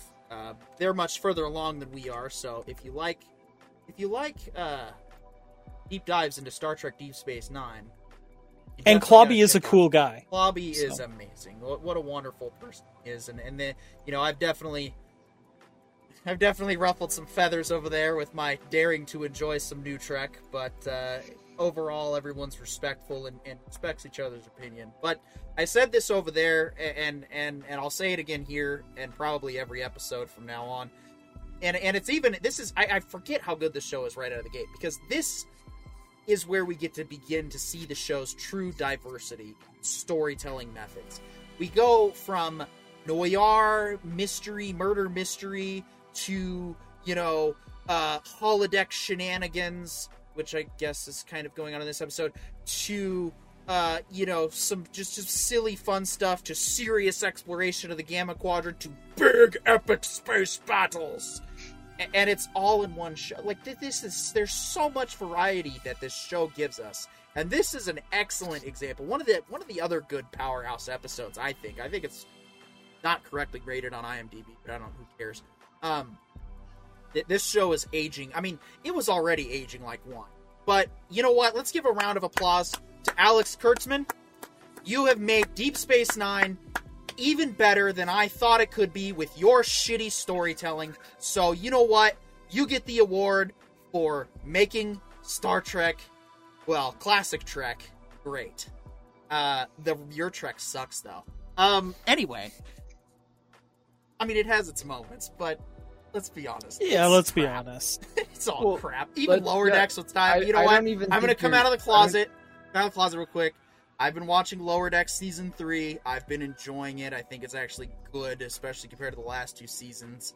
Uh, I don't think you're you're it's still you're being too sarcastic with your your uh your statement because oh no, if we hadn't have, well if we hadn't have watched this newest season of Strange New World, we wouldn't have discussed it on our channel. If we hadn't enjoyed discussing sci-fi on our channel like we did with Orville and Kurtzman Trek, then we wouldn't be here now. Yep, and that's- and that's the Space Nine. one- So it's not even facetious. And say it's completely accurate. Like because we had to rip that apart, we had to remember why we even cared to watch it in the first place, and then we're like, oh wow, this stuff still holds up. Yeah. Like, And- and that's, that's- the best part. and that's my and that's really why it's worth it to me. done. Yeah, it's worth it to me to have the Kurtzman crap out there because at the end of the day, we need to look at the bigger picture, especially as fans, and go, okay, while that is trash, a lot of it is trash, look at the new audience that is slowly discovering this great stuff that's already here. And John is a Mhm. great example of this because without New Trek, we probably would you probably wouldn't have gone into TN and you probably wouldn't be interested in and it's not and that's just it. John's one example. I'm not trying to put him on the spot of all the other how many other fans are now pulling up DS9 or TNG or TOS or Enterprise. How many people that watched it once and remembered it being fun, but then they go watch this new stuff and they're like, "Man, everybody says the old stuff was good, and I remember it being all right, but let me go double check again." Oh, okay, I've just. Oh, it's a all of it masterpiece worthy of all the Golden Globes in the world. Oh, oh okay. Yeah. So Right, it- but it, that I think is also to my point earlier is like there was a long time when like in the Emmy Oscars and stuff wouldn't recognize these films as even being competent enough to go up there. But like you put these the shows and the discussions from any of the episodes so far and you'll be like nothing today even goes half as far in terms of exposition, half as far in terms of elaborate set design and character creation and unique individuals. Like Yeah. there's zero all bad group. There is a group that we have not found a reason to like yet. Yeah, no, and the best way that I can describe it is, is DS9 finding that reason. wi- without Kurtzman, DS9 was already fermenting into about a good mid to top shelf tier, you know, 100 $300 bottle of wine. He has now made it a $20,000 bottle of wine. So, you know, yeah, it's gone from aging like a fine wine to being a fine cognac. it's a yeah. I'm not You know, it- cognac, sorry. Oh, dude. I'm a we, whiskey uh, guy. Yeah, listen, when I come down, I'm bringing a box of Cubans and a really good cognac, and we're we're gonna live it up like we have really successful channels. Um, That said, Corione does not endorse the cool crime of smuggling Cuban cigars into the United States, even though they are technically legal now. they are technically legal, which is the best kind of legal. The, be- the best kind of correct. Anyway, back to a man alone. Yeah. So, um, These You hand know, gestures give our show plus 10 popularity. There you go. So, yeah, I mean, we're we're really getting a handle on life on the station as it's going to start to normalize through this episode, I feel like. Um we're seeing that you know, there is a life on this station.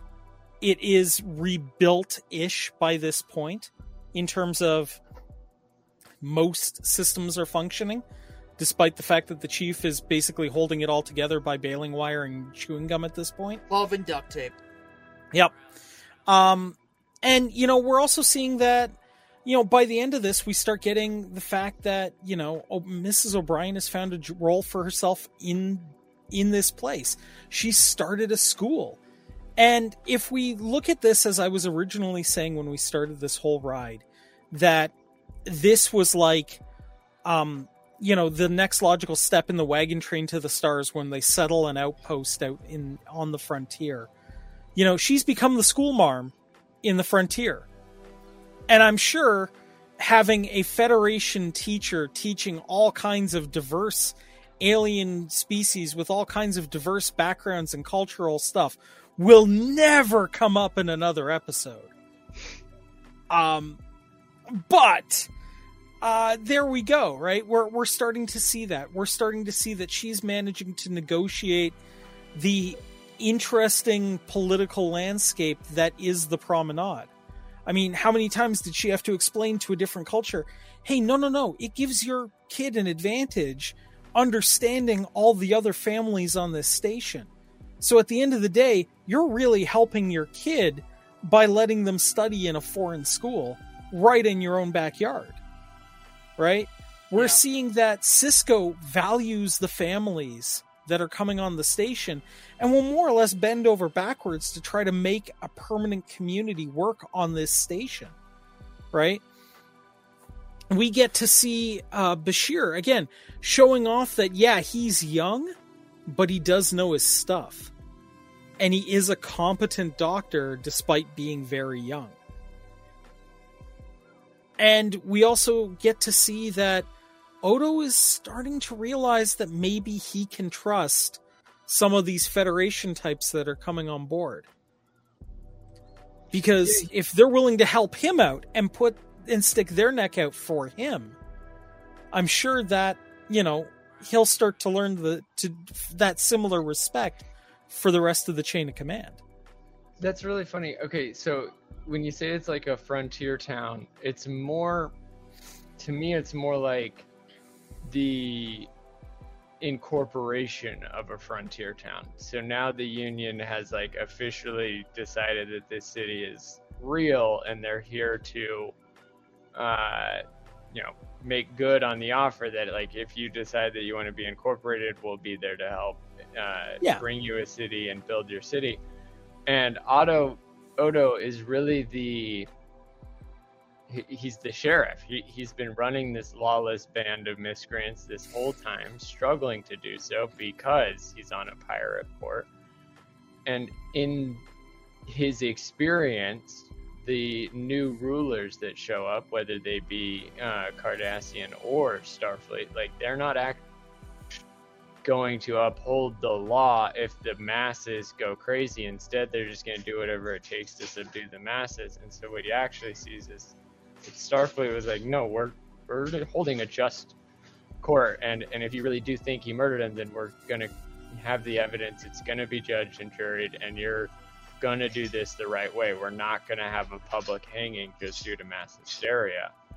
And I think for Otto that or for Odo, like that was for him is like, oh, well, in that case, like now I get to be the cop I always intended to be, which is the actual bringer of justice, because I'm supported by a. I guess it is more of like a, mil- a military institution Mm-hmm. that like if he's like, hey guys, I'm cornered in the promenade, and the whole group just shows up and it's like, not clear out, like that. I think Otto, Odo's never had that. And also, even though he was the one being accused, like the Starfleet knew that he didn't need to be detained. Yeah. Hey, real quick, Yeah. Arendi, if you're still uh, watching, please indicate. Anyway, keep going. because uh, yeah um Well, I, I I agree with you on that point, but I also think that like, look, um, Odo also saw that the Doctor, who he's really had no significant time with at all yet, actually did care to try to find a solution for him, did want to back him up, and I think that that says something too. That these guys who don't really know me, who I'm sure are not 100% sure they can trust me absolutely are going to treat me with respect and treat me fairly. And that's a huge piece, right? Although I do have to say, the one thing that confuses me in this episode. Okay, so you got an angry mob, presumably with pitchforks and torches, or space pitchforks and torches at the very least. Um, what exactly are they going to do to Odo? It's not like you can hang him, right? Like it, it's not like you can exactly lynch him right? He well, just like I mean, turns himself into mist and goes and wanders off, right? Like, I feel like that's really. Oh, that's true. I, I guess nobody really uh, accounted for the fact. Yeah, that Corione, how do you not have the answer to your? How do you not have the answer to your own question, dude? Mobs are stupid. Okay, fair enough. Fair I, enough. I think that's really never like, a justified that was also, but that was also the show's like it's funny because that's a double entendre. Like the show was saying that literally while also saying that like in subtext being the fact that Odo can't just be beaten or smashed to death. Yeah, like eh, you know, I mean, don't get me wrong, right? It, it, it's for the dramatic purposes of the episode. You know, you can sit there and kind of go like, "Wow, this is really serious. I hope Odo makes it out in one piece and everything." But at the same time, you got to kind of sit there going like, what exactly is their plan here? Right? Like, yeah, I, I think it's more of the fact that these ding dongs can for... be riled into a situation based off of half truths and misinformation to rally against somebody that while they don't have a oh. chance of rallying against, they're going to do it anyway to make a point. Yeah, I mean, it, it's well, almost is, as if is... you know, going on half information and, and buying into the hysteria of, of a movement is like a bad thing that we should all be careful of and watch for and treat with the appropriate level of suspicion and use our reason and, and logic to deduce our way out of problems and, and possibly, you know, go with maybe, I don't know, like the impartial rule of law and, and some fundamental logic on, on everyone's behalf. But I mean, it's not uh, like but, but sci-fi would ever teach something like that. The problem is, Carry nobody's rating my protest sign. No, it doesn't matter if it's disrespectful. Nobody's rating it. oh, maybe your approach is what needs a little refining. I think, think the biggest now. thing that this show really shows in terms of like in terms of the crowd odo is like for me the dramatic tension wasn't necessarily in what is the crowd going to do to odo it was more in how does like what's Odo going to do? Is this going to cause him to snap? Because like I don't think that that shape shifting ability is. I, I honestly get way closer to Terminator 2 vibes from his ability. Okay. And so, like, hand spikes if he wants, and at that point, like that, like, is that how he handles a crowd? Like, that was my tension more than anything as like the audience member, first time viewer was like Odo obviously like we've watched him melt into like four different grades already. And so that to me tells me that like the mob was only putting themselves in danger. That's correct. By attacking him. Yeah, and I think and... Odo was responding because you got to think he's he's a he's a lawman, so eh, he's a good lawman, and so in an area his... that's untrusting of his species. That's a huge part that's like been reiterated throughout the whole episode is like they were super racist. Yeah, and he didn't pull the trigger right away and shoot people. Weird. Instead, he tried to de-escalate despite being the the, the primary tried, cause of all the did problems. De-escalate. Yeah, I would I would mhm. agree. He did the best he could to de-escalate. Went, yeah, Remo- tried to remove himself from the situation, and they chased after him. So just and, you know, and, well, and then he even he called for backup, and still maintained the like distance. He didn't just like, all right, now backup's on the way. I can be the big sheriff again. Instead, he waited until backup like walked him out, and then he wasn't. He didn't turn around and go like, "See, guys, I'm better than you." Like You know what? he I, I don't know if maintained the moral lawman, but also like the moral accused man. Mhm. I don't- you know what? I've got an idea. This gives me an idea. Let's take that that back the blue version of the Punisher skull, right? But we're gonna kind of reshape the skull to look more like Odo's face in outline form, and we'll call it back the honorable blue. Hey, yeah, there we go. Because Odo Yeah. demonstrates in a position of law enforcement what to do when you're the object of scrutiny and you're the suspect. He, he behaved exactly how someone in that situation should, and he sets a, a good example of. And throughout the series, he sets a good example of not only just being a good cop, but being an effectively good cop. Process. Mhm. Now, that's not to say that there aren't going to be mistakes made, especially you know when he blows up Upper Pylon Three. But eh, oh, sorry, John. Um, but you know he's not perfect, but he's a good example to, to go by. And I think that could be a you know merchandising opportunity. I, I would also say that one of the things that we do see that's a trait that stays with Odo is he owns his mistakes. And, you know, that is something too that is a quality that is worth looking up to, especially in the modern day. Hundred You can make mistakes, but you own them, you acknowledge them, and you try to do your best to solve them for the future. Them. Yeah. I think like that's something that Star Trek really shows off is that even though they have 17 series all with overlapping timelines, they don't tend to A write the same episode twice and B if they even come close to writing the same episode twice, they deal with all of the issues differently. Even if like they're going back and making up for some form of thing they did wrong instead they they take the time to like show that they actually can think bigger on the idea and not make the same mistake again by repeating an old line or repeating a bad mistake instead they they learn from their mistakes and make a bigger and better show and it keeps getting bigger and better and keeps going further and further and it's because they go back and learn and admit where they fail Mhm. Like, Okay, well, So, so much to So learn we should Star have- Trek. So we should have just enough time for uh, you to get in some gaming there, PD. Uh, why don't we? Uh, so we got quite enough time, but you know what? This is great because it's it's gonna be. Uh, all right, we're just gonna disappear for a, quick second. Just bear with us, folks. So that's gonna be a rough trans. Oh well. Um, as I get ready to set up the next thing, you don't need to see all my other nonsense. Plus, it just adds clutter. I don't like adding more. Also, Mhm. forgot which one. Dang it. There we go. Dang it, Bobby. so I'm just looking at all the episodes coming up.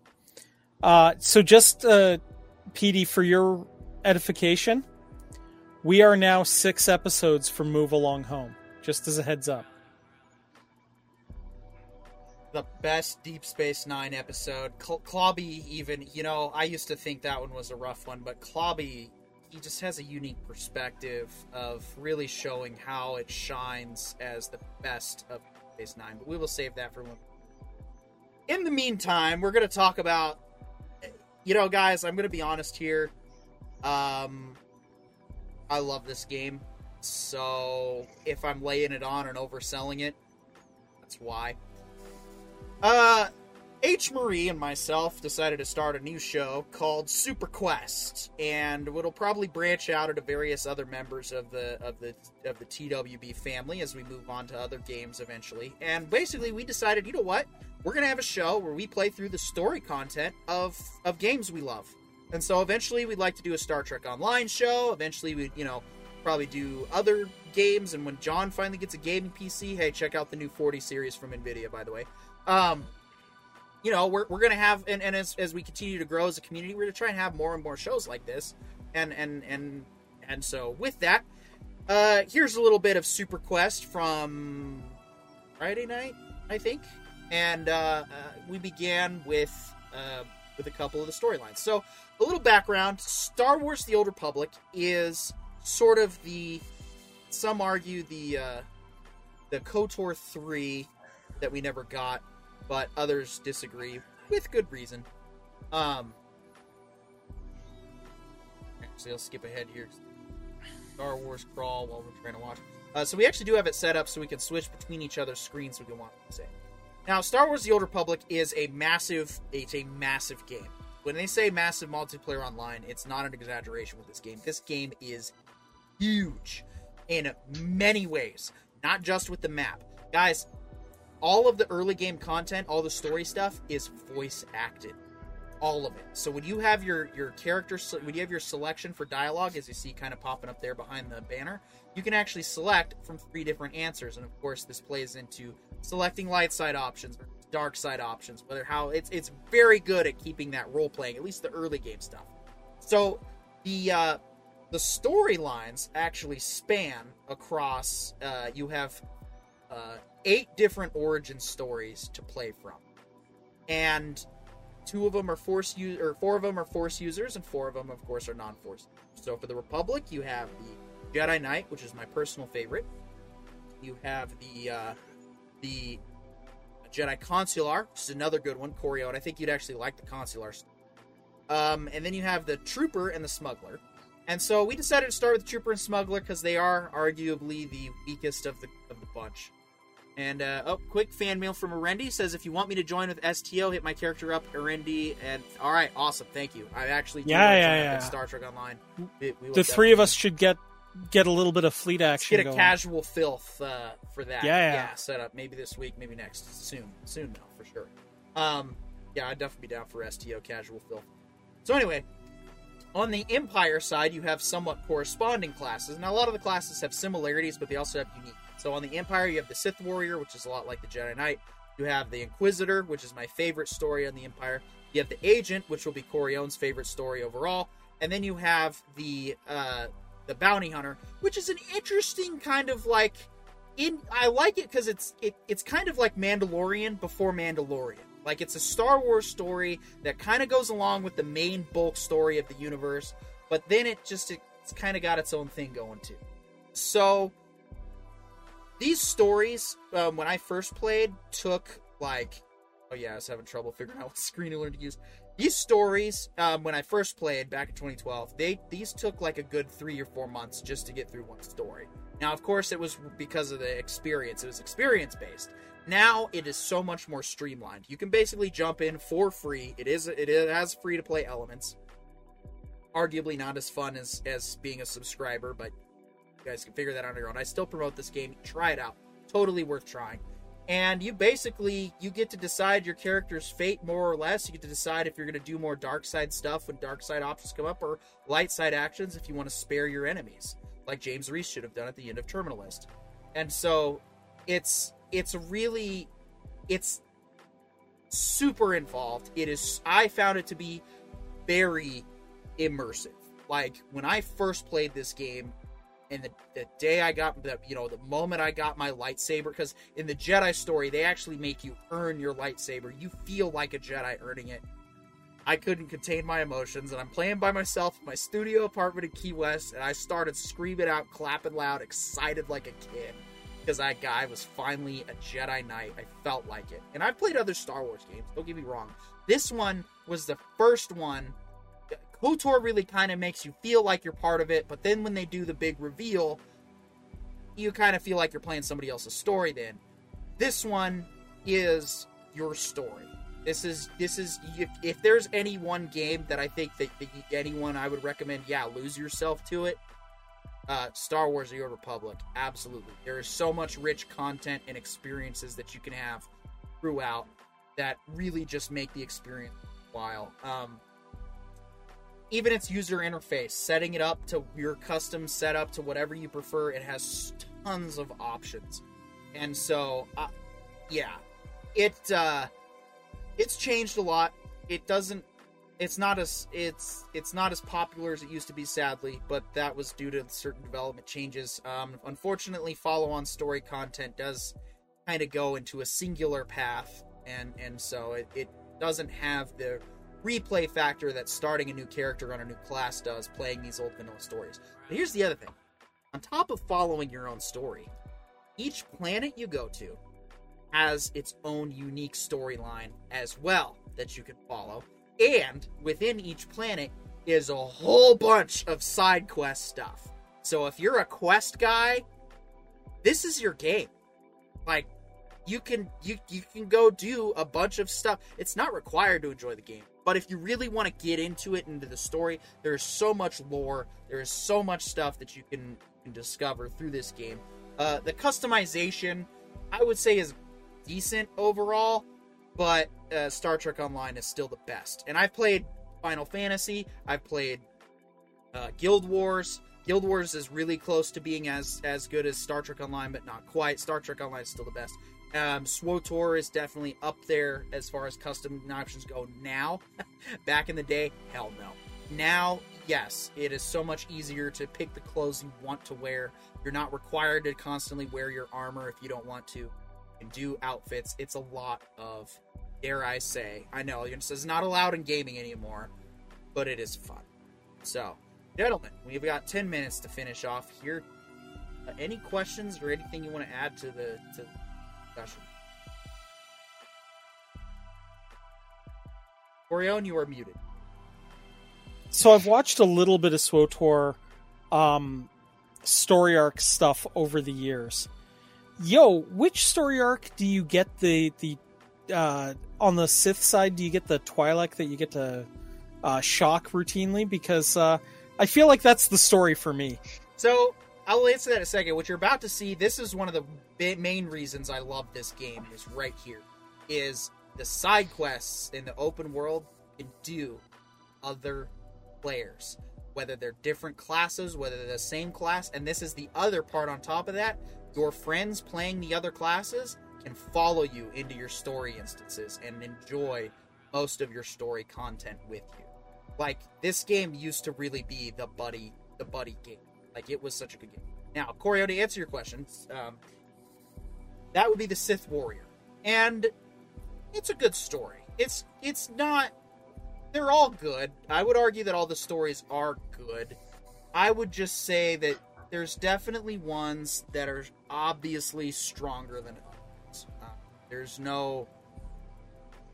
There's no real way to kind of get around that. There, there's there's there's your top tier stories, which uh, are typically uh, Agent, Consular, Jedi Knight. Jedi Knight's basically a homage to the original trilogy. Um, Inquisitor is fantastic, and then you're there's your kind of okay, which Warrior sadly kind of falls in that from what I read. At the same time, though, dude, I, don't know. It could be a different experience. Go ahead, John.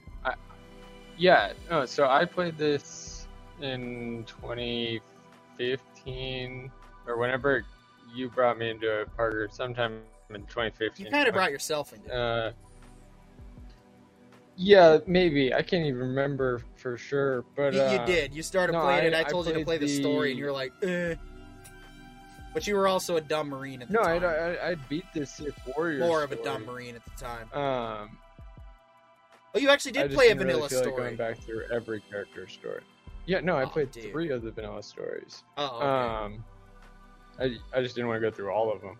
I got like halfway through the smuggler one and then realized I was tired of being level one. oh, bro, Smuggler. Oh. okay, Smuggler is one of my personal this is- favorites, this is but it is before they made it all better with the like the experience thing. Like that was that really slowed me down on replaying all the levels. Was like Okay. going back and having to also replay all the tutorials. replay all those side earn- stories that you already played once. Okay, Yeah. that is fair.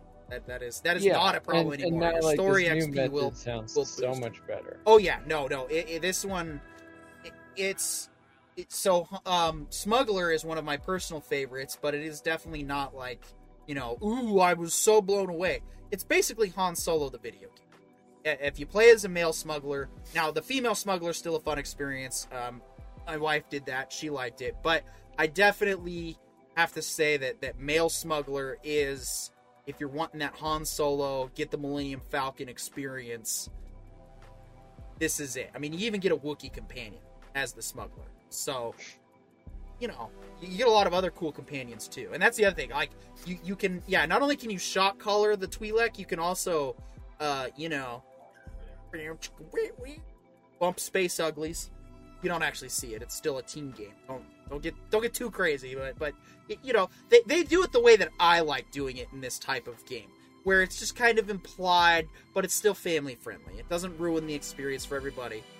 Yeah, th- things progress to a certain point, and then you could either decide that they just got together and played cards in their room, or things happened. I gotcha. It, it- it's still a, it's still safe for all ages overall. There is there is romance, so I definitely wouldn't you know subject this game to anyone under the age of twelve personally. But that's just me. I would say one of the the big selling points of this game is this is a lot of like what we talk about with different universes being dissected and each little dissection being its own instance. So like even though it is the Han Solo experience, it still takes you through the entire universe, but just as if Han Solo did it. And that I think is the really like the thing that most games, especially that are going to be adapted from other universes, and just most like universes in general, need to really realize is like, yeah, we're always going to end up probably telling an old story over again. And even if we are, like, we just need to make it worth listening to in order for it to be heard again. People aren't going to feel bad that they reheard it. They're really going to feel bad that if they reheard it and it sucked. And that I think is what SWTOR has done really well is that like they dissected the entire Star Wars universe into these eight different classes, and each class is also one of the original like eight characters. Like the Jedi Knight is very much Luke Skywalker. The Consular very much is Obi Wan, and like the Warrior is Darth Vader. Whereas I can't remember what the Sith version of the Inquisitor? Consular. is.